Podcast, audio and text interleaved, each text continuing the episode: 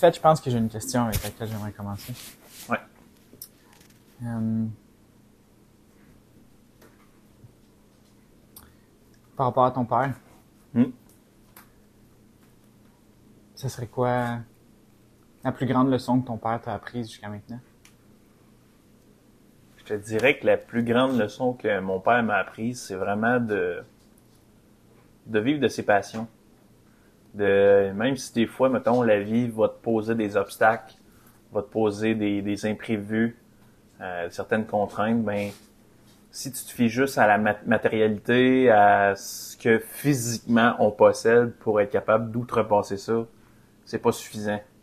Mais quand tu as des passions, quand tu as une volonté, tu as une drive et quelque chose qui t'interpelle, qui te pousse à aller plus loin, qui, qui, qui te fait sentir vivant, vraiment, ben, tous les obstacles, tous les imprévus que tu peux rencontrer sur ton chemin sont caduques une fois que tu as ça, tu sais. Je pense que c'est vraiment ça. euh. Tu sais, mettons, le, milieu de la musique, c'est pas un, on le voit de plus en plus, c'est pas un milieu qui est toujours évident, qui est facile, mais c'est tellement beau, c'est tellement précieux la musique, ça vient tellement toucher nos émotions. Mm. C'est sûr qu'à toute fin pratique, c'est c'est pas euh, c'est pas ce qu'il y a de plus rentable, c'est de, pas de ce qu'il y a de plus euh, profitable, mais quand on on aime ça, que c'est dans nos entrailles qu'on est capable de justement ressentir la supériorité des émotions que la musique peut nous faire vivre, puis de cette passion-là, de justement de produire des sons. Tu sais, des fois, les musiciens, je vais juste penser à mon frère Philippe qui a déjà dit, je suis pas un musicien. Ce que je fais, je vais vivre des, je fais vivre des choses aux gens avec la musique. Ça sert à quelque chose. C'est les Comme un canal. Exactement. C'est, c'est exactement ça que mon père, tu sais, mettons, il a dédié la grande majeure partie de sa vie, tu sais, de, de faire. Tu sais, la, musique, c'est, un élément central. C'est hyper important, c'est une passion. Puis je le répète encore, même si des fois c'était pas facile de, d'être, d'être- de, de vivre la musique puis d'être musicien, ben on est capable d'outrepasser ça, tu sais. Puis je vois tout le chemin que, mettons, mon père a parcouru. Puis moi, de mon point de vue, ben, je trouve que c'est un beau chemin, tu sais. Fait que je te dirais que c'est ça la plus grande leçon que, que j'ai apprise de mon père, de justement, avec les passions. Il n'y a pas de Mhm. limite, là. Tu vois, hier, j'écoutais un passage de Charles Eisenstein qui parlait de, de la musique avec un monsieur. Puis, ce monsieur-là, quand il était tout jeune, euh, avait avoué à son père qu'il voulait, qu'il voulait jouer de la musique. Puis, son père, plutôt que de dire que c'était pas une avenue qui était possible, puis que ça allait pas être rentable, puis qu'il allait pas faire beaucoup d'argent, nan, nan, ben, euh, au lieu de ça, il a dit, ben, en fait, il l'a encouragé, premièrement. Puis il lui a juste donné, disons, l'énergie, puis le- l'espace pour que le jeune puisse, ben, premièrement, y croire, pas se sentir comme un fou, puis aussi l'encourager à le faire pour les gens, à le faire pour le monde, puis non pas à tourner son regard vers le succès qu'il pourrait avoir et tout le, ce qui vient autour de la musique, mais bien le, le fait que la musique, ben, comme tu disais, c'est sacré, qu'est-ce qu'on peut partager comme moment, qu'est-ce qu'on peut créer comme espace, qu'est-ce qu'on peut euh, envoyer comme message? C'est universel, il n'y a pas, a pas de... En fait, tout le monde va entendre justement cette note-là, puis va avoir un, un sentiment qui va être pratiquement universel quand on écoute euh, X, Y ou euh, Z musique. Puis ça, pour moi, ça m'avait vraiment touché. Comme quoi que la musique, ben, c'était sacré. tu sais. Puis de choisir ce, ce chemin-là, parfois, ben c'est c'est pas c'est irréaliste. tu sais. Mais quand j'entends des histoires comme celle de ton père, on dirait que ça m'inspire moi aussi à peut-être faire des choses qui sont moins réalistes, mais qui sont vraiment profondément ancrées dans mon cœur. Ouais, puis trouver ce qui l'ancrage. Qu'est-ce qui, est ancré dans ton cœur? Comme moi, c'est vraiment la montagne de la nature. C'est ça, ça m'interpelle. C'est vraiment une passion. Justement, la protection de l'environnement, vivre l'environnement. Euh, puis on en parlait un peu, mais pour moi, c'est complètement irréel que quand on parle de la nature, c'est ce qui est externe à nous. Alors, je m'en vais en nature. Ouais. Je m'en vais externe du monde des humains. Pour moi, ça fait aucun sens, tu sais. On change de, de- de décor, d'environnement, mais c'est pas un changement d'essence. Je change pas, je me, je me, je me téléverse pas dans autre chose que ma vie euh, standard. On fait, on, on est parti intrinsèque de la nature. Puis moi, Ouais. c'est cette passion-là, puis c'est en gardant ça en tête que, ben après ça, il n'y a pas d'obstacle. Quand tu te dis, ah, ben, je m'en vais en nature. En nature, je m'en vais extérieur. Je dois répondre des conditions d'admissibilité, je dois avoir des préalables, des habiletés, des compétences. Mais quand que tu considères la nature comme partie intrinsèque de toi, puis que tu es un élément de tout ça, c'est pas inconnu. T'as pas vraiment, t'as pas d'obstacle. Souvent, c'est, ah, je m'en vais vers l'inconnu, faut que je traverse des, obstacles, ou je sorte ma zone de confort, parce que quelque chose qui est extérieur, c'est quelque chose qui est indépendamment de nous. Fait que c'est sûr que pour aller chercher les trucs qui sont indépendamment, on, il y a certaines étapes à franchir. Mais quand on rentre dans la mentalité, dans le mode d'emploi de l'esprit, de la nature, c'est, c'est nous. Il n'y a pas d'obstacle. Oui. Mais je peux voir à quel point aussi c'est facile de se voir comme étant aliéné, différent, séparé de la nature la façon qu'on vit nos vies, dans des boîtes euh, agglomérées dans des centres urbains. Puis, ben oui, c'est assez facile de, de voir la nature comme quelque chose presque de dangereux. Oui, on, on est vraiment dans un monde de possession, de possession, de confort, d'individualité. On se retrouve dans les choses qu'on possède. Quand on s'en va dans un, un grand espace vert qui est propriété publique, euh, on s'en va dans un sentier, c'est pas mon terrain, ça nous semble étranger. Puis même encore, c'est facile à identifier, tu sais, on s'en va dans un parc national, euh, on s'en va dans une réserve, dans un territoire protégé. On se sent tout le temps un peu étranger, inconnu à ça. Mais à partir du moment où est-ce qu'on paye le frais d'entrée, ça m'appartient. Hmm. Fait que là, on est à l'aise dans le parc national. Ah, je suis à l'aise dans le sentier. J'ai payé pour y avoir accès j'ai payé pour. L'obstacle qu'on a, c'est comme payer. Tu vois comme un droit d'accès, comme l'échange, l'échange est terminé, c'est fait, donc j'ai le droit d'être là. C'est ça. la, nature, le parc national, il est plus extérieur à moi parce que j'ai payé le droit de m'intégrer ce droit-là. Tu sais. J'ai payé afin de faire le parc le mien pour une journée. Hmm. Où je paye ma passe annuelle, le parc est à moi pour l'année pour moi, pour moi, ça c'est totalement incongru, ça fait aucun sens. Hmm. Aide-moi à comprendre encore un peu plus ça. Ben tu sais, c'est, on, on, ce que je veux dire, c'est, euh, je veux, mettons, avoir, pouvoir faire telle chose, avoir accès à ça. S'il y a tout le temps des obstacles. Puis là, dans le monde où est-ce qu'on le vit, souvent les obstacles sont outrepassables via l'argent. Hmm c'est justement via la propriété, ça nous semble si étranger parce que ça ne nous appartient pas, on n'a pas de droit de propriété dessus. Mais à partir du moment où est-ce que tu vas rentrer en nature ou dans un parc et tu as un frais d'entrée,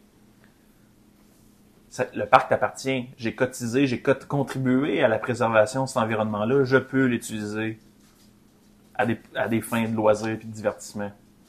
Là, on se sent un peu moins étranger dans la nature. Je m'en vais dans un parc national, dans les parcs nationaux, dans les parcs nationaux, je me sens un peu moins intrus parce que ah ben j'ai ma passe annuelle, tu sais. Mais pour moi, ça fait aucun sens. Hmm. C'est le, le, le, le, paroxysme du non-sens, tu sais. Parce que je garde juste en tête, mettons, Aldo Léopold qui dit pense comme une montagne.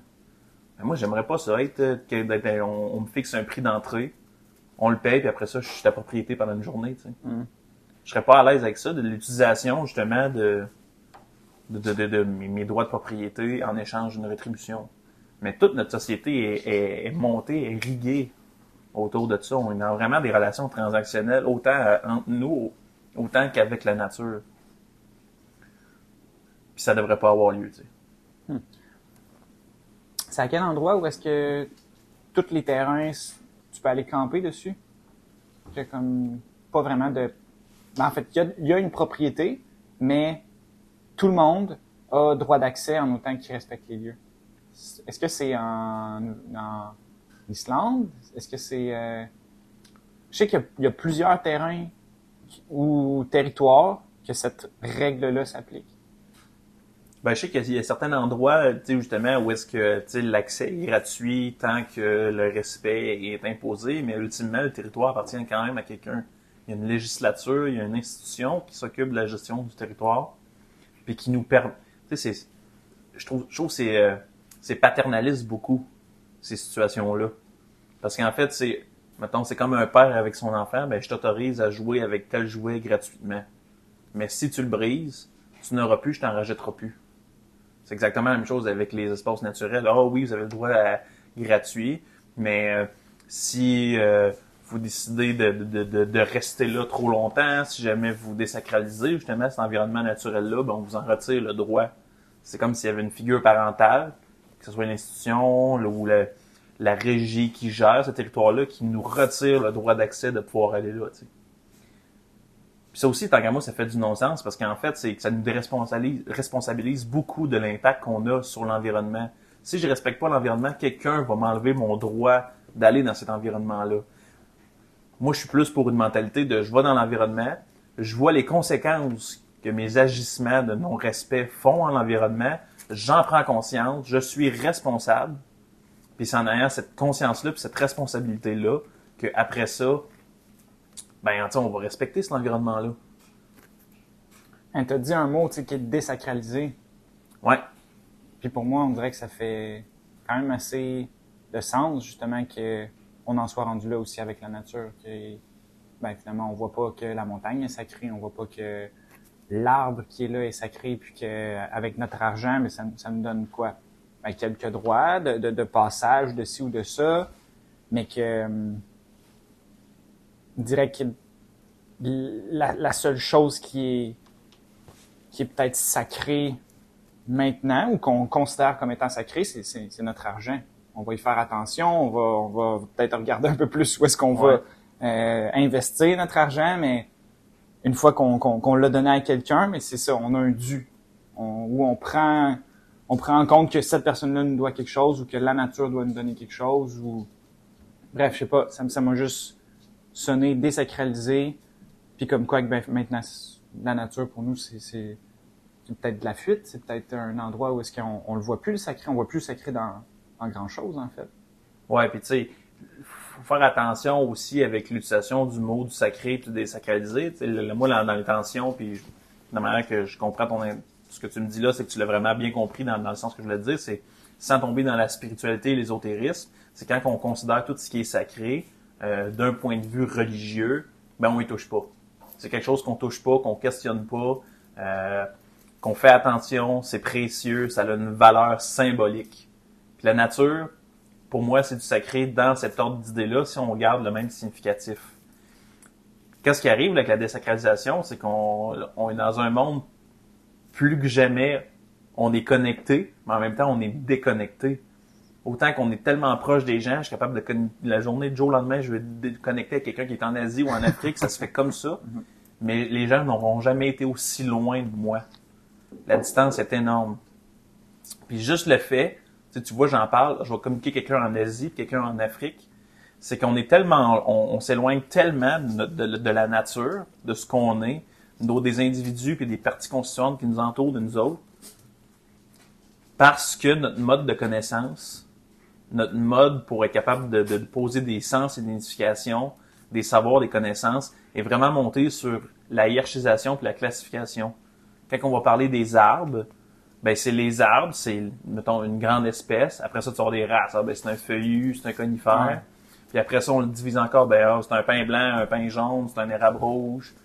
On vient tellement tout ciseler, classifier, exactement, qu'on on, on, se déconnecte carrément. On n'est plus partie intrinsèque de ça parce que en fait, ce qu'on fait avec une classification comme ça, c'est qu'on objectifie les choses. Fait qu'en fait, c'est que la nature devient un objet qu'on peut analyser comme un, objet de science. On est plus subjectif de ça. Puis c'est une fois que justement ça tombe un objet de, de, science, un objet d'étude, un objet euh, d'observation, ah ben je vais payer pour avoir le droit d'avoir le droit d'observer cet objet-là, euh, de, l'expérimenter. Mais en réalité, on est on est sujet à cette nature-là. C'est pas un objet indépendant, indépendant, indépendant de nous. On est c'est comme un cosmos, un système holistique qu'il faut tenir en compte. On peut pas se différencier de ça. T'sais. Comment t'aimerais qu'on vive la nature? Ben moi, encore une fois, je reviens à Ado Léopold, puis ça me marque, mais c'est pense comme une montagne. Tu sais, des fois, si on, regarde la nature, puis on est comme ah ben il me semble cette espèce-là de nature-là sert absolument à rien. Peut-être que cette chose-là, en tant que valeur instrumentale, ne possède aux yeux d'humains ou même de toutes les autres constituants de la nature comme dépossédés d'une valeur instrumentale, mais ça reste que cette chose-là a une valeur en soi. Donc moi, je suis pour une conception de la nature où est-ce que même si les choses nous semblent si loin, nous semblent si inutiles de notre point de vue, ben quand même avoir la paire de lunettes puis se mettre à la place de cette chose-là qui nous semble sans utilité.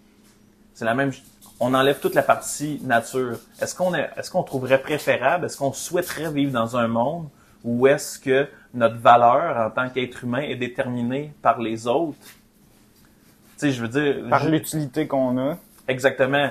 Tu sais, ah ben quelqu'un qui est inapte au travail, ben socialement tout le monde pourrait se dire cette personne-là est inutile. Ben non, cette personne-là elle a une valeur en soi, il faut la respecter, puis il faut se mettre cette mentalité-là, son, son point de vue de cette personne-là en tête pour pouvoir guider nos actions.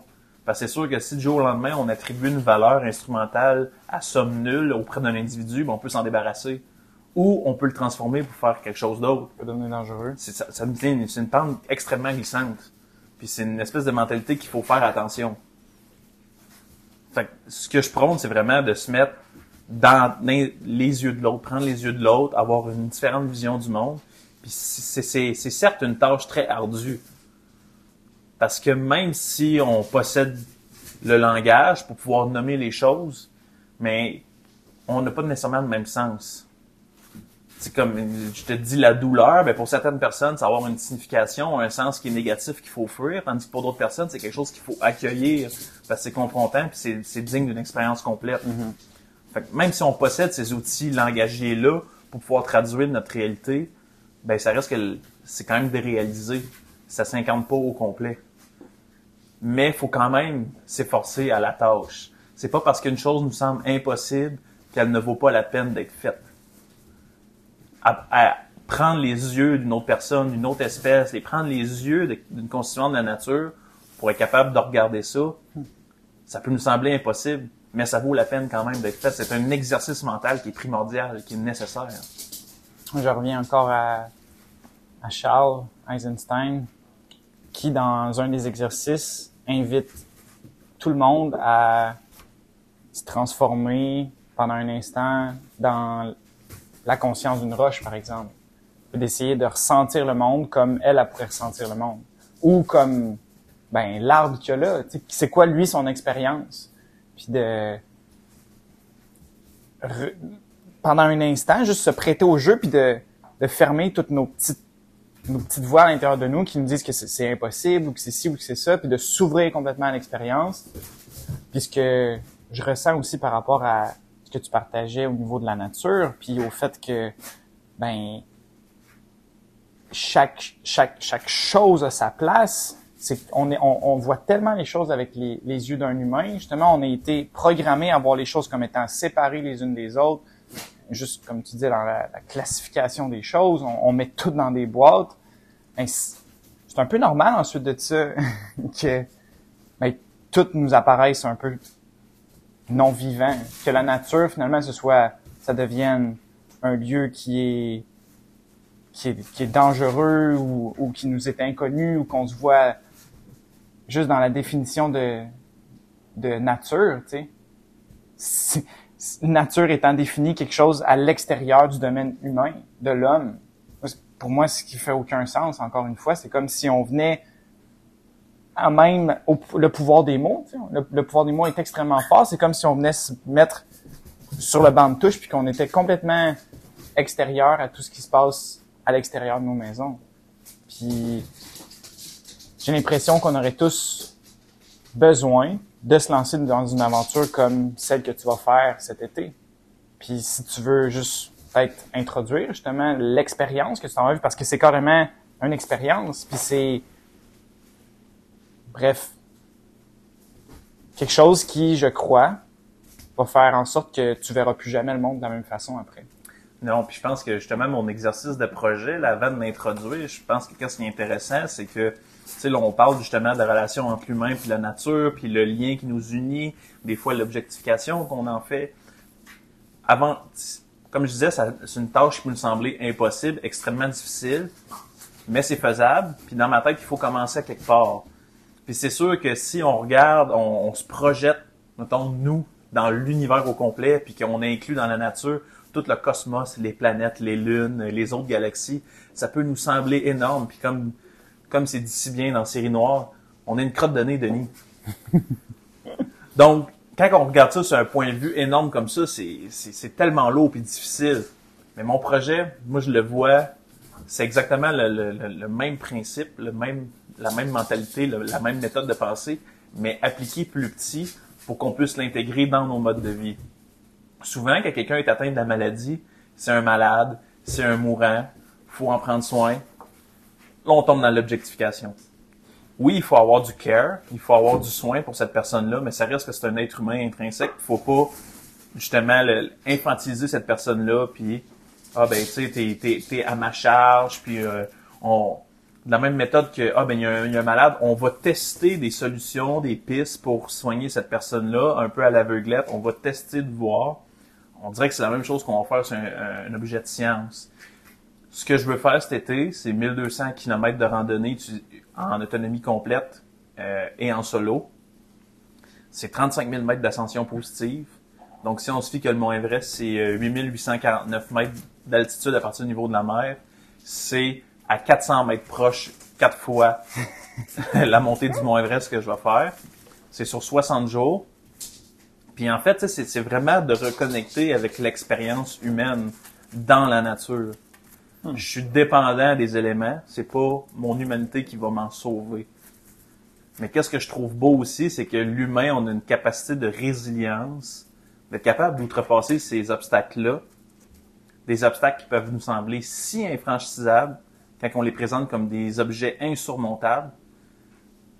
Mais en tant qu'humain, on est capable d'outrepasser ça puis de, de persévérer. Puis en fait, mon projet, c'est vraiment de sensibiliser la population à l'impact que la maladie peut avoir. Mais la maladie, il va toujours en avoir. Je vais amasser des fonds pour la recherche contre le cancer, pour diminuer justement l'impact que les maladies peuvent avoir parce que les, maladies, il faut les voir comme des obstacles. Il va toujours en avoir, il faut les prendre. Mais des obstacles qui réduisent, qui détruisent les familles, ça, on n'en a pas besoin. Ça, on n'en a pas de besoin. Puis, si en tant qu'être humain, on est capable de trouver une méthode saine, une méthode acceptable, une méthode qui est vraiment bien, qui est effective, justement pour pouvoir permettre à certains humains que du jour au lendemain se, retrouvent énormément hypothéqués par la maladie, si on est capable de trouver un moyen de, oui, comme je le dis, c'est inévitable, tu sais. Chez les animaux, chez la nature, peu importe, la maladie existe, c'est une réalité.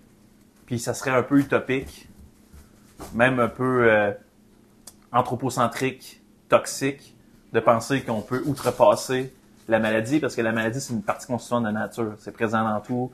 Les arbres, il va là, il va là, les, les, moustiques, il va y avoir euh, les pics bois, tu sais, qui vont justement venir. des fois, ça peut mener fin à l'existence de cet arbre-là, tu sais. Ça fait partie de notre nature, mais c'est pas parce que le petit pic bois, il vient gosser l'arbre que l'arbre, du jour au lendemain, il va s'abandonner, tu sais. Mm-hmm.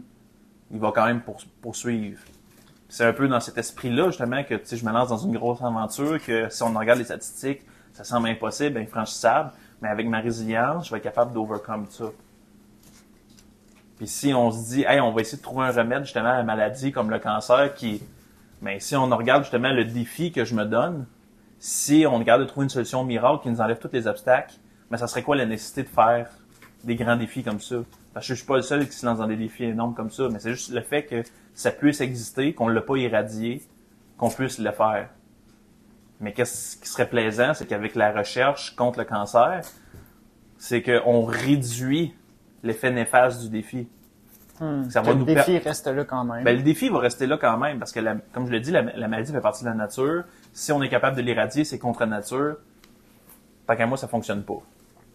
Mais si on est capable de réduire les impacts, les impacts, la gravité de la chose, que ça devienne un obstacle bénin au même titre que ah il a neigé cette nuit, je suis obligé de déneiger mon auto. C'est c'est contraignant. Ah je peux pas partir comme que je veux, on sort de notre, notre, confort. Ah j'ai pas mes mitaines. Quand je balais mon auto, ça gèle. Là c'est sûr que je suis dans la simplification extrême, mm-hmm, mais c'est mm-hmm. juste pour illustrer mon propos. Mm-hmm. Mais tu sais, si exemple le cancer serait exactement la même chose. Ça serait ça soigne comme une grippe. Une grippe, l'influenza, on t'es infonctionnel pendant 4-5 jours, mais après ça, t'es correct.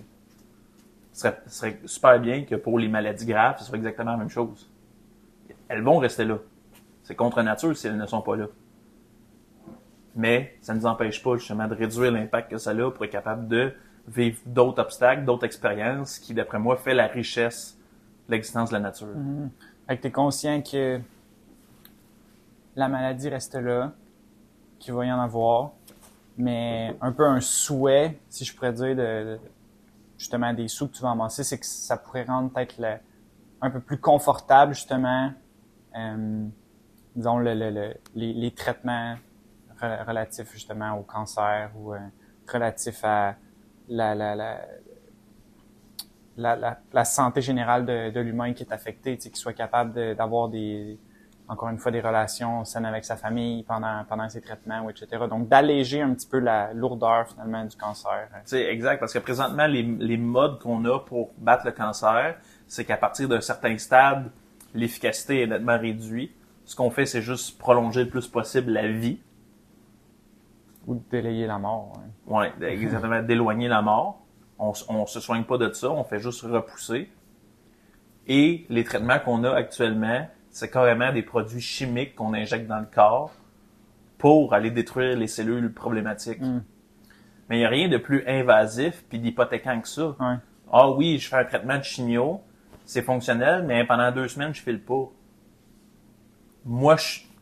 Puis c'est peut-être une vision peut-être un petit peu trop euh, rêveuse, mais ce serait très plaisant de trouver un remède qui fonctionne à coup sûr puis qui ne nous hypothèque pas tant que ça. Hmm tu vois, moi, ce que ça me provoque comme euh, sentiment à l'intérieur de moi, c'est l'image euh, de, la, guerre, finalement, qu'on qu'on amène à l'intérieur de nous.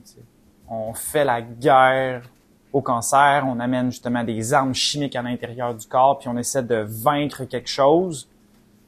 Puis en effet, il y a une partie de moi aussi à l'intérieur qui ose imaginer qu'il y a une façon plus saine ben finalement de, de, de voir ben, pourquoi c'est là, tu sais. Qu'est-ce qu'est-ce que qu'est-ce que ça fait chez nous ça, cette affaire-là?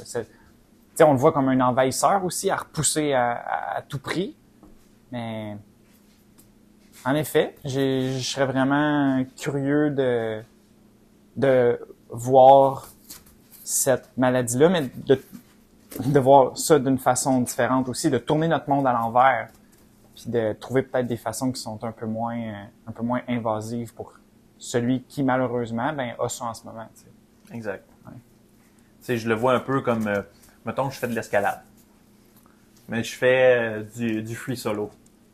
L'escalade, j'ai pas d'harnais, j'ai pas de corde. C'est un je veux graver la paroi, c'est un obstacle. Mais si jamais je pourrais rencontrer un, si jamais je, je rencontre un inconvénient, peu importe, ben la finalité est quand même somme toute fatale. Somme toute très fatale, la plupart du temps. quand, quand tu meurs, pour longtemps, tu sais. Fait que c'est quand même assez intense, mais si je suis capable de monter la paroi en étant assuré avec une méthode qui est efficace, qui est prouvée, puis qui vient pas jouer sur euh, sur ma santé. Ah oh, oui, on a inventé un harnais, mais faut driller des vis dans le crâne, tu sais. Puis avec ça tient qu'une corde, fait que si jamais t'es pour tomber, ben ça va te tirer dans. C'est extrêmement douloureux, ça fait aucun sens. Tu sais, dis ça de même, puis c'est sûr que tu te dis, c'est complètement fou, là, ça n'a aucun sens ce qu'il me dit là. Ben, moi, les, les remèdes puis les, les, les, méthodes qu'on a pour vaincre le cancer, je le vois un peu de même. Mais si on est capable de trouver quelque chose qui est pas trop invasif, on s'entend qu'un harnais, c'est pas trop contraignant, une petite corde, une coupe de poulie avec des vis, on est capable de monter la paroi. Ça reste une épreuve, certes, mais on est capable plus facilement d'arriver au bout. Mm-hmm. Puis en arrivant au bout, notre équipement, tout est fonctionnel, ça a marché, je suis rendu en haut de la paroi. Puis tu peux l'enlever. Oui, on peut l'enlever. tu sais, c'est ça, on n'est pas pris avec ça pour le restant de notre existence. Fait que je le vois un peu de même, tu sais, justement, la, recherche sur le cancer, c'est de trouver une situation qui va être comme ça. Hmm. Puis malheureusement, comme j'ai dit, ben, notre monde, la manière qui est monté, c'est que souvent l'argent nous permet de, d'outrepasser beaucoup d'obstacles. Puis présentement, pour la recherche, il y a énormément d'obstacles ça nécessite des investissements qui sont énormes. Puis justement, nous, du point de vue de citoyen, de simple petit humain que tu vas faire son 9 à 5, ça nous semble impossible d'atteindre ça. C'est des sommes qui sont... On peut, on peut même pas s'imaginer physiquement ça a l'air de quoi de ce montant-là, tu sais. Ça n'a pas de sens. Mais si on met, si chacun met un petit montant de côté, puis on met ça ensemble, là, on l'a, le poids physique de ça. Si tout le monde met un petit 5 ou un petit 10 de côté, puis qu'on pile ça ensemble, c'est beaucoup plus facile. Tu sais, je te mets ah, un petit 10 piastres. Crime. Mais tu sais, on s'entend que le poids financier est énorme pour une personne qui doit payer 100 000 mais le poids est vraiment moins intense financièrement pour 10 000 personnes qui donnent 10 piastres. Puis c'est un peu ça aussi que mon, mon, mon périple, mon projet veut témoigner, c'est la puissance de la collectivité. Hmm. On sera jamais aussi fort en s'unissant que tout seul. Tout seul, c'est extrêmement difficile. Peut-être réalisable, certes, mais extrêmement difficile. Communautairement, ça peut être extrêmement facile. Ouais, ça amène d'autres défis. C'est d'autres défis. d'autres défis, ouais. mais justement, cette relation-là qu'on peut créer avec les gens puis notre communauté. Marc Nepo, qui est un puissant écrivain, euh, a écrit un livre qui s'appelle Plus ensemble que seul. Puis, dans son livre, ben, c'est juste des exemples de collectivités qui ont fait en sorte que, ben, en fait, j'ai l'impression qu'ils ramènent vraiment toute les, la, beauté de l'humain, finalement. Parce qu'un humain seul, ben, c'est un humain qui est pratiquement mort, même à l'intérieur du corps humain. Qu'est-ce qu'est-ce qui fait en sorte qu'on est là aujourd'hui puis qu'on puisse se parler? Mais c'est qu'il y a une collectivité qui agit en symbiose à l'intérieur de nous. Il y a des bactéries, des champignons, il y a euh, des, virus même qui sont à l'intérieur de nous puis qui font en sorte que, ben, tout ça en ce moment, ma, ma, ma machine, elle fonctionne super bien. Mais si j'étais tout seul puis j'avais juste des cellules humaines, ça fonctionnerait pas. Parce que j'ai besoin de cette collectivité-là, j'ai besoin de cette nature-là qui existe à l'intérieur de moi pour me permettre justement de, de m'exprimer tel que, tel que je suis. Puis la collectivité, j'ai l'impression que à l'intérieur de ce concept-là se cachent à peu près toutes les solutions aux soi-disant problèmes qui nous sont reflétés dans le monde extérieur en ce moment.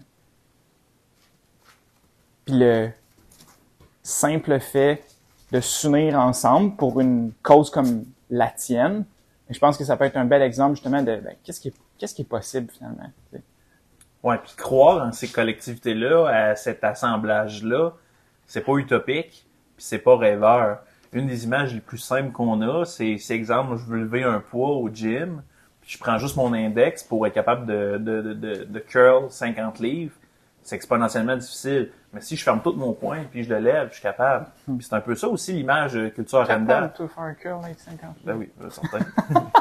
Puis, tu sais, c'est comme l'image de culture Arenda, tu sais, c'est- c'est c'est une main qui est enracinée, la collectivité est enracinée ensemble, puis on est capable de, de, de, de défoncer ça, de de, de, de- d'outrepasser l'obstacle que le sol, parce qu'on le voit, le, point émerge du sol. Mais tu sais, un doigt poussé à travers je sais pas combien de livres de terre, c'est difficile, un point c'est beaucoup plus facile. Puis c'est ensemble justement qu'on est capable de, percer l'espèce de, paradigme dominant, l'espèce de croyance, comme de quoi que rien n'est franchissable, ben, ensemble, on est capable, tu sais. Puis comme je disais, c'est, c'est pas rêveur, mon projet, parce que quand on regarde des initiatives comme justement Culture Renda, qu'on en a bavé pendant quelques années, puis on regarde où est-ce qu'on est rendu dans notre, dans notre- on n'est pas tant une entreprise, on est une mission, une mission sociale, euh, qui passe par l'assiette des gens. Quand on voit la, ce qu'est-ce qui se passe là présentement dans le, dans le, dans le monde, ben c'est, c'est une preuve. C'est une preuve très solide comme de quoi que c'est facilement réalisable. Facilement réalisable, faut juste en prendre conscience, puis de se lancer, puis d'avoir la volonté de se lancer là-dedans. Ah, je pense que c'est un besoin aussi. Ben, je pense qu'après plusieurs années d'individualisme, de conflits, et on le voit avec la crise climatique, chacun pen- pense de son côté, chacun fait ses petites choses pour son enrichissement personnel, pour sa propriété personnelle, mais on voit où est-ce que ça nous mène. On a le GIEC qui nous dit si on change pas dans 10-15 ans, c'est fini. Là. De quoi? Le GIEC. C'est le comité de l'ONU qui fait l'analyse justement des, des changements climatiques, qui publie des rapports euh, pour euh, justement la, la limitation pour la réduction des gaz à effet de serre, puis qui fait des prédictions. Puis c'est pas le GIEC qui a, qui a inventé, tu sais, on regarde Dennis Meadow qui sort la, les limites de la croissance avec le logiciel Word 3. On parle des années 70, là. Puis déjà là, la modélisation disait ça marchera pas, tu sais. Mais tranquillement, on, on le voit là. On a amené des preuves. On leur dit si on continue à agir comme qu'on agit, on, va vers le mur. Présentement, on se dirige vers le mur. Mais comme l'humain, l'être humain, en étant ce qui est résilient, puis qu'une fois qu'on est dans le vide, dans la souffrance, on essaie d'avoir des changements extrêmement rapides et pour le mieux. C'est quand on a une rupture, une déchirure que justement, tu sais, on, on avance. Puis je pense que à l'heure qu'on est actuellement, on est vraiment là-dedans. Puis même si des fois les conclusions peuvent nous sembler euh, tellement négatives, tellement lourdes, euh, pratiquement une condamnation à mort qu'on peut éviter, qu'on peut pas éviter, ben c'est complètement faux. On est capable. On est capable, puis c'est avec des petits projets qui peuvent nous sembler gros, comme mon, mon SIA de cet été, que Mhm. c'est- c'est pour, pour moi c'est un petit projet, tu sais. Parce que c'est quelque chose que je fais individuellement, mais qu'on pourrait tous faire collectivement. Collectivement, c'est un gros projet. Peu importe l'envergure, l'ampleur, les données, les statistiques, collecti- collectivement, les chiffres, euh, ça vaut absolument rien. Ça vaut absolument rien, c'est pas une donnée tangible, c'est pas quelque chose qui peut se présenter comme un obstacle. C'est vraiment du superflu. Mais individuellement, par exemple, c'est une autre game. Tu veux dire que collectivement, ce qui nous limite le plus, c'est notre tête? Ouais. Je pense que c'est notre tête, puis c'est aussi le manque de curiosité, le manque, euh, justement, le, le, le, le manque de solidarité. Parce que justement, vu qu'on est dans la propriété personnelle, euh, on est dans notre confort à nous, on veut rester dans notre confort individuel. Rentrer en contact avec quelqu'un d'autre, chercher à comprendre cette personne-là, c'est quelque chose qui nous sort de notre routine, routine confortable on cherche à l'éviter. Mais c'est- complètement contre-productif, ça, là. Tu dirais-tu que c'est même contre-humain? C'est contre l'humain. C'est contre l'humain euh, totalement. Si on regarde toutes les avancées dans ton...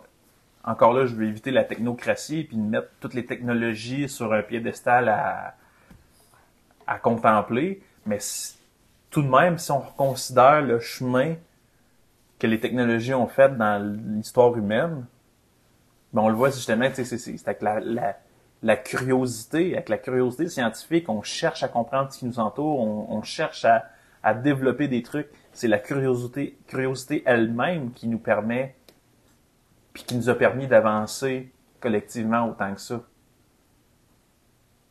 Fait que je pense que c'était, est où la place pour les inégalités sociales, pour les conflits interpersonnels? Est où la place pour la xénophobie, l'homophobie, le racisme? Quand tu as une curiosité envers l'autre, tu cherches à comprendre cette personne-là, à engager un dialogue sain.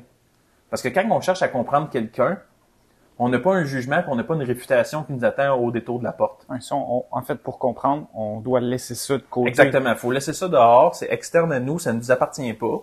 Puis c'est une fois que on est capable de mettre ça de côté que justement on est capable de comprendre l'autre. Parce que si on reste dans nos jugements, dans nos présupposés, dans ce qu'on croit, dans nos idées qu'on croit acquises, puis euh, complètement cimentées, c'est impossible de comprendre un autre. là.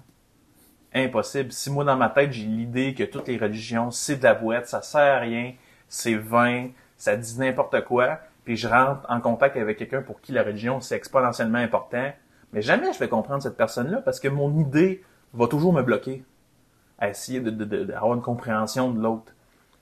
Fait qu'il faut abandonner ces méthodes de pensée-là. faut abandonner tout ce qui contraint justement la curiosité. Puis c'est une fois qu'on va avoir la curiosité, qu'on va avoir un- une volonté de comprendre réellement, qu'après ça, tout ce qui est néfaste pour l'humain, pour la nature, pour la totalité du monde, ça prend bord, tu sais. Puis tu dirais, dans le projet que tu te lances cet Ouais. été, est-ce que tu en rends compte, ça?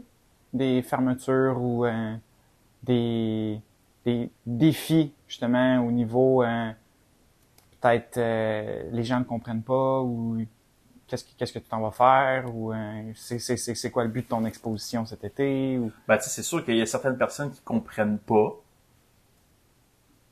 Puis c'est correct parce que c'est quelque chose qu'ils n'ont pas nécessairement vécu. Mhm. Mais justement, puis tu sais, même des, des, des personnes qui, qui comprennent pas, moi-même, des fois, j'organise mon truc, puis je comprends pas. Je comprends pas, je, je trouve ça complètement fou, tu sais. Mais c'est quand je vais vivre l'expérience que là, je vais comprendre, tu sais. Mhm. Puis je pense que vivre l'expérience, puis juste d'un point de vue de l'observateur, juste voir les mises à jour de mon... C'est une forme de curiosité puis de compréhension.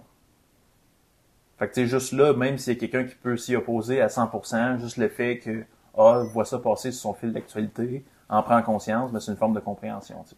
Est-ce que tu crois que ce qui pourrait agir comme point gâchette, c'est justement d'être exposé à quelque chose qui est faisable par quelqu'un, mais qui nous semble à nous impossible. C'est une forme. C'est une forme de compréhension. C'est de s'exposer justement à cet inconfort-là. Ouais. C'est plus facile justement de fermer les yeux sur euh, les, les gens qui font des choses bien. Les, les gens qui font des choses euh, un peu euh, un peu incroyables, qui sortent euh, de leur zone de confort. Ça peut être confrontant justement de se voir après ça, comme on parlait tantôt, de ah moi, tu sais, de, de voir un peu la victime à travers tout ça. Mais je pense que ça peut être extrêmement puissant aussi de sentir que ben t'es un humain toi aussi. Avant de te lancer dans le SIA ou avant de faire le SIA, t'es un humain, puis tu y as pensé avant de te lancer là-dedans. Hmm. Il, il y en avait beaucoup, beaucoup, beaucoup de questions puis de doutes. Mais il a fallu que tu les prennes un par un, ces doutes-là, puis que tu les brûles, tu sais, à ta façon. Exact. Exact. Puis tu sais, pour, pour pouvoir brûler les doutes, faut que tu les comprennes. Faut, que tu vois. t'aies une curiosité de les voir, tu sais, de- de- de- d'en prendre conscience. Puis après ça, c'est une fois que tu comprends, mais tu es capable de les outrepasser. Est-ce qu'il y a encore des doutes? Présentement pour mon projet? Ouais. Non. Je les ai Ah toutes non. toastées. Ouais. Ouais, non, il y en a vraiment aucun doute, là. je me sens, je me sens à 100% là-dedans. Je suis vraiment partant. J'ai vraiment hâte de me lancer là-dedans. De vivre la, la vie de nature. Je vais être exposé aux éléments, là. Mhm. Puis ça fait partie, tu sais, même si je rencontre quelques villages, quelques gîtes, ça fait partie de l'expérience de me dire, je vais en autonomie complète. Mhm. Fait que du jour au lendemain, il y a une pluie torrentielle qui fait penser à- au déluge de Noé. Mais il n'y a aucune chance que je vais aller me cacher dans le motel. Non, je reste dans mon hamac, dans ma petite toile.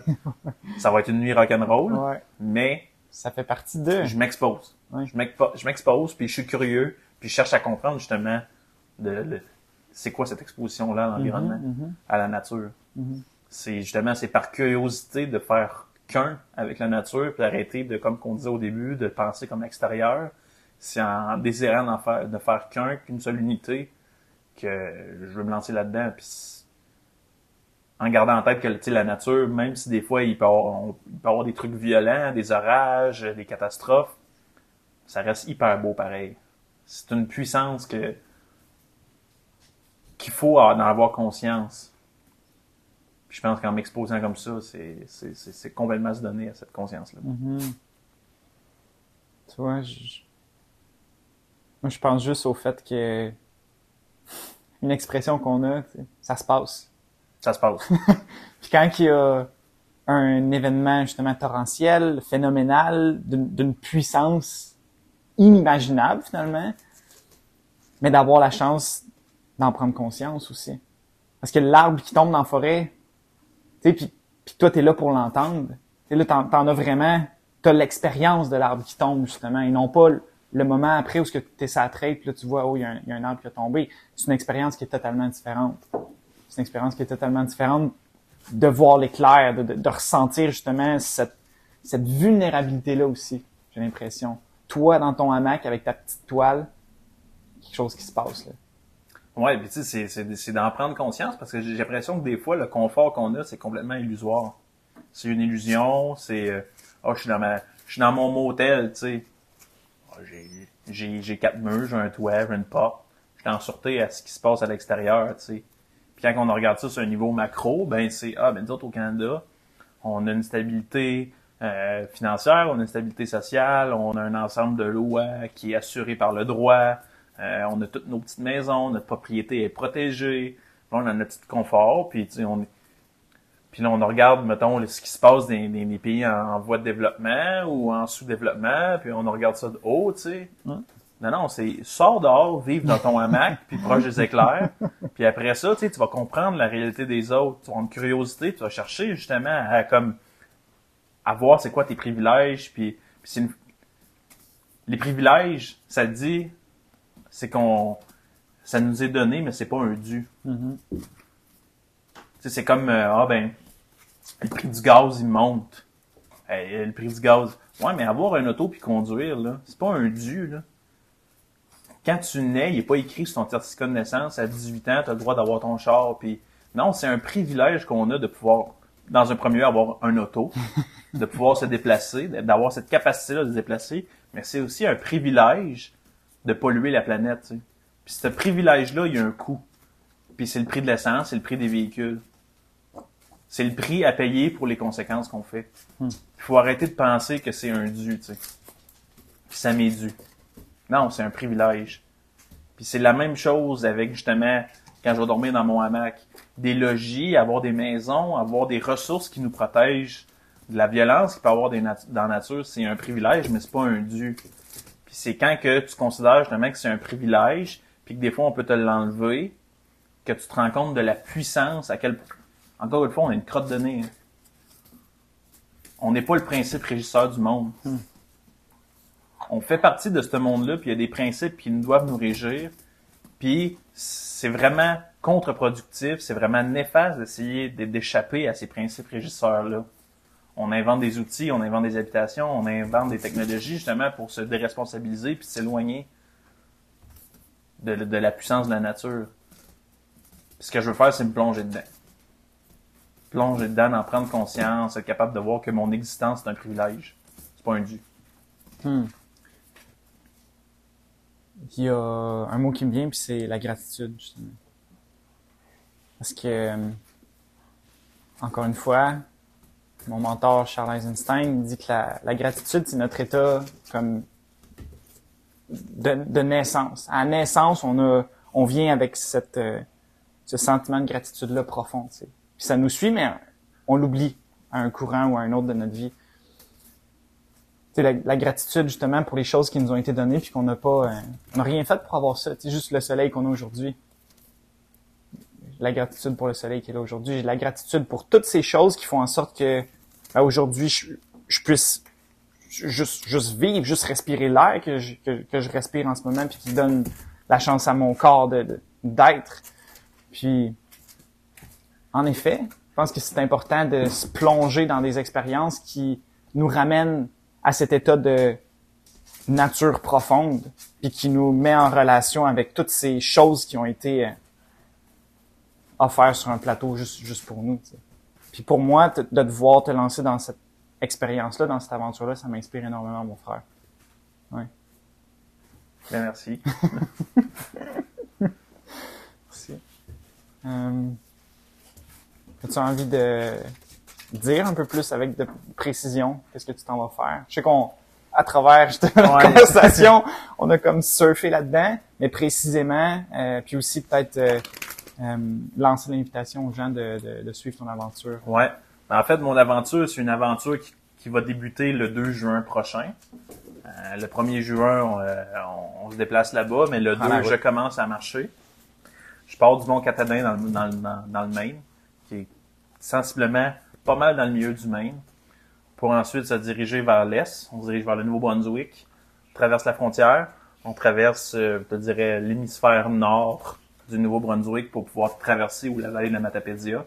Ensuite, vallée de Matapédia, c'est on, on se dirige, je me dirige vers le fleuve jusqu'à Amqui. Puis après ça, c'est de marcher sur euh, la crête des, euh, des Appalaches jusqu'au bout du monde en, à Gaspé, en Gaspésie, qui est vraiment la, la fin de la presqu'île. C'est 1200 km que je vais exécuter en autonomie complète en solo. Euh, la- le seul contact réel que je vais avoir à l'extérieur qui va me qui, fait que je suis pas autonomie complète, mais c'est que physiquement c'est impossible, c'est qu'au 8-9 jours, je traverse quelques villes. Euh, puis au lieu d'avoir une équipe de soutien qui vient m'apporter ma nourriture, ben en fait, c'est juste des boîtes que j'envoie au bureau de poste. Puis c'est le même principe que quand que le livreur passe à la maison, puis on n'est pas là, il nous, laisse, il nous laisse une notice qu'il faut aller la chercher. Ben c'est exactement le même principe, c'est qu'au bureau de poste, en fait, ils vont retenir jusqu'à je viens de le réclamer. Fait que toutes mes boîtes euh, avec ma nourriture vont être au bureau de poste, à peu près à 8-9 jours d'intervalle. Fait que c'est à peu près la seule chose qui fait que je suis pas en autonomie ultra complète. C'est que tu traîneras pas ton garde-manger avec toi tout le temps. Ben, tu sais, je, je vais avoir deux repas par jour, parce que moi, de base, je dîne pas. Fait que, tu sais, c'est deux repas par jour. Je peux pas traîner 120 sachets de nourriture. Physiquement, c'est impossible, là. Tu sais, je vais l'été, je peux pas avoir un toboggan avec ma bouffe en arrière. fait que c'est la, c'est la seule chose, mais tu sais, pour tout ce qui est de l'eau, l'habitation, ben, je compte sur personne. C'est vraiment avec mon setup. Euh, l'eau, c'est moi qui filtre absolument tout. Faut que je trouve mes points d'eau. Euh, je peux pas arriver dans une ville, juste tourner le robinet et remplir ma bouteille. Non, je, je m'impose justement de devoir me Cette contrainte-là. Exactement. Euh, c'est ça. Puis sinon, ben, c'est 35 000 mètres d'ascension positive. Fait qu'au total, c'est 35 000 mètres que je vais devoir monter. Euh, c'est sûr, ça commence quand même assez raide. Mon Catadin, on est dans- de mémoire aux alentours de 1600 mètres d'altitude. Nouveau-Brunswick, c'est sur le plat. Fait que, tu sais, je vais avoir une petite accalmie là, mais après ça, quand tu arrives dans la réserve faunique de Matane, ben, là, ça recommence. sais. Mhm. Le fun recommence. Fait que c'est quand même de la pire montagne. Euh, c'est pas de l'alpinisme, mais c'est vraiment de, de la randonnée de montagne. Fait que je vais me lancer là-dedans. Puis si tout va bien, que c'est sûr que là, j'ai tout planifié mes journées avec mes distances. Ma plus petite distance que je vais faire quotidiennement, c'est un 7 km. Mais c'est que la veille, ma plus grosse distance que je vais exécuter, c'est 34 km Oh wow, ok. en une journée. Fait que tu sais, tout est pensé pour avoir sensiblement une moyenne, une moyenne sur 7 jours de 20 km par jour. Mhm, mhm. Mais Pour si que ça puisse te donner justement au bout de 60 jours ton 1200. Ouais, exactement. Mais si jamais je rencontre des inconvénients, trucs comme ça, c'est sûr que ça peut étirer un petit peu plus. Je pense sincèrement pas le faire en bas de 60 jours. Ça serait peut-être possible, mais bon, je veux vivre l'expérience puis je veux pas euh, m'imposer une price. Ouais. Fait que c'est ça, à peu près 60 jours qu'on va exécuter là-dessus. Euh, pour le coucher, ben euh, toute la préparation d'équipement, c'est vraiment du poids. Parce qu'en fait, à chaque livre de plus que tu as sur le dos quand tu tombes à l'ascension, ça peut considérablement réduire ton endurance et ta vitesse. Fait que c'est de penser d'y aller avec le strict minimum. Fait que tu sais, pour ce qui est strict minimum, ben tu j'amènerai pas euh, 75 000 trucs, j'amènerai pas ma tablette pour pouvoir écouter des films le soir. Là. C'est- physiquement, c'est, c'est, c'est T'auras pas le goût. ben, anyway. c'est, c'est- non, tu n'auras pas le goût, mais tu sais, ça va être néfaste à l'expérience. Puis justement, du point de vue du poids, euh, amener une tente, c'était trop pesant.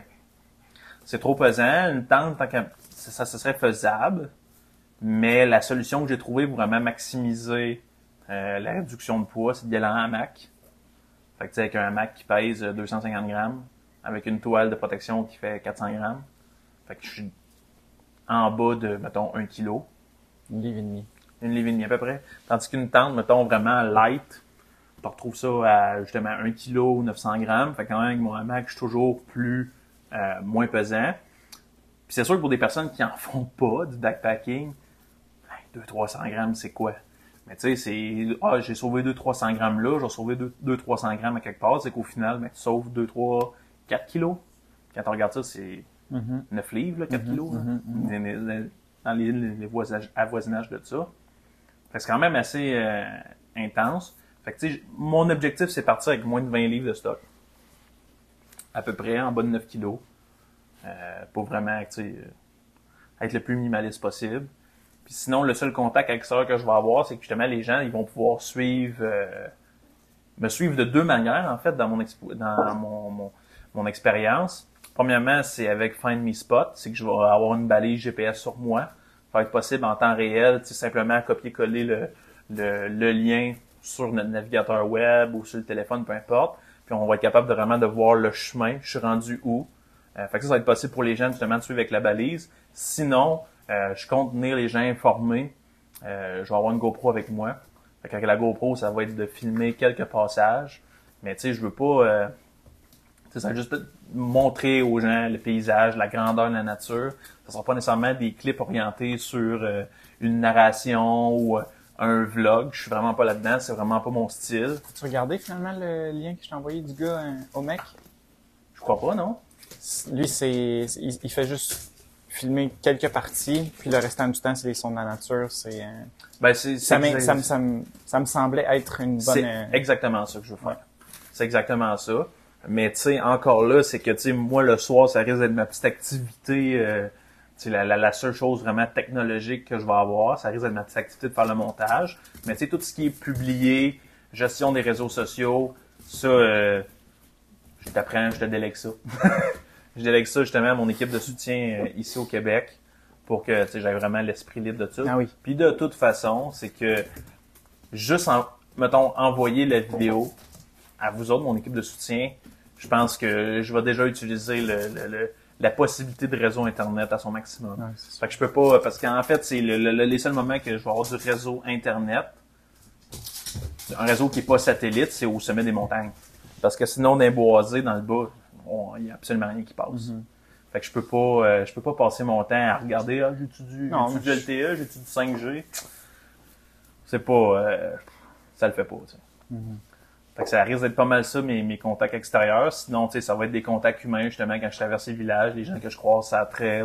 Euh, ça trail, il y a tout le temps comme euh, un trail name, Mhm. un nom de trail qui, qui vient d'une anecdotique ou de- qui, est- qui est donné individuellement. Fait que tu sais, ça va être de, jamais, de vivre ça. De- de- de- Vivre l'expérience de la trail à 100%. Exactement. Mm. Ouais. Puis tu sais, tout ce qui est euh, électricité, parce que tu veux pas la balise, GoPro, faut que je recherche ça, ben tu sais, je vais pas m'arrêter dans les petits McDo euh, pour pouvoir me plugger dans le mur. Tu sais, je, je traîne mon panneau solaire. Ouais, aussi. Carrément. Fait que tu sais, c'est- je suis totalement indépendant. Mhm, mhm. Pour tout ce qui est technologique, ressources. Euh, Comme tu dis aussi, je pense que ces contraintes-là que tu t'imposes, ça va faire en sorte que ton expérience va être, va être encore plus complète, meilleure. Tu vas vraiment... En fait, tu te plonges dans l'univers de la nature au maximum. Exact. Je me plonge. euh, J'essaie pas de, de, de, de m'éloigner de cette expérience-là. Mhm. de m'éloigner avec euh, ma grandeur humaine, grandeur entre moi. Ouais. Mais ouais, entre, justement, entre les, les- les privilèges d'être humain, je Mhm. m'éloigne de ça. Mhm. Ouais, vraiment. Puis, euh, qu'est-ce qui t'a donné l'idée justement de... T'en as parlé un petit peu tantôt, mais pourquoi SIA contre le cancer? Ben, ça faisait- je suis un grand amateur de montagne, de randonnée. C'est vraiment mon sport, ça m'interpelle vraiment beaucoup. Sur le backpacking, le, camp- le camping, c'est vraiment quelque chose qui m'interpelle énormément. On a des chiens euh, Ouais. qui ont probablement... Mais justement, c'est la nature, ils ont le droit de vivre. oh, yeah. C'était parti. Mais euh, ouais, ça fait longtemps que c'est ça, la montagne m'interpelle.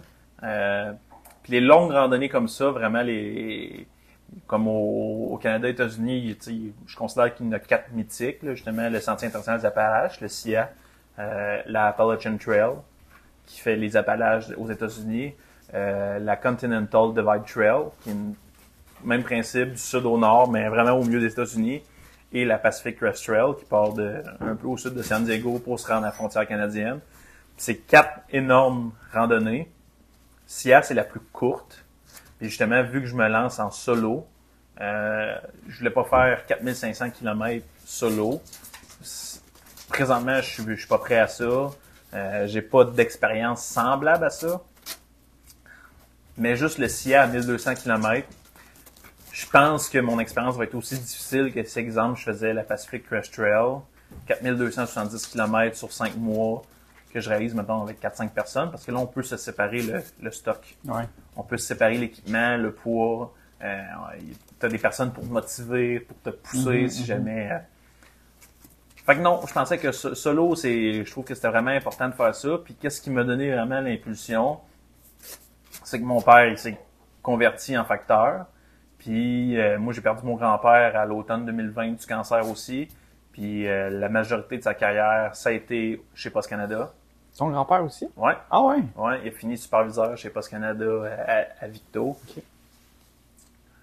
Puis, il veut pas les routes de facteurs, c'est entre 10 puis 20 km, mettons, quotidien. Par jour, ouais. Ouais. Fait que je trouvais que c'était un beau rappel de, de, de- justement de, de la profession que mon père exerce puis celle que mon grand-père a, a exercée. Je trouvais que c'était un beau rappel puis c'était un beau lien familial, justement, qui, qui pouvait, justement, boucler la boucle. Fait que, tu sais, c'est carrément ça. C'est, c'est le Sentier international des Appalaches contre le cancer. Hmm. On va le faire communautairement. C'est juste moi qui marche. Communautairement, Ouais. on va le faire. Tu le sens que la collectivité est avec toi quand même. Mais tu sais, je, je le vois, tu sais, je suis même pas lancé dans l'aventure. Je suis encore à deux mois de, de commencer. Puis j'ai en haut de 30% de mon objectif de fonds à amasser qui, qui est atteint, tu sais. Puis j'ai pas tant fait de publicité, j'ai pas tant propulsé justement la, la, la, la, campagne de sociofinancement. C'est juste des, des, des gens de mon entourage, tu sais, qui ont donné Mhm, ou mhm. des partages ou. euh, Fait que tu sais, je vois que c'est excessivement riche le pouvoir de la communauté. Fait que tu sais, c'est vraiment ça. Le SIA, c'est oui, c'est le sentier, mais c'est moi, c'est toute la communauté derrière moi, c'est tous les gens qui me supportent, qui prennent le temps de prendre conscience de mon aventure, qui agit pour battre justement le, le cancer, puis pousser cette recherche-là. Fait que je trouve que c'est exponentiellement riche. Hmm.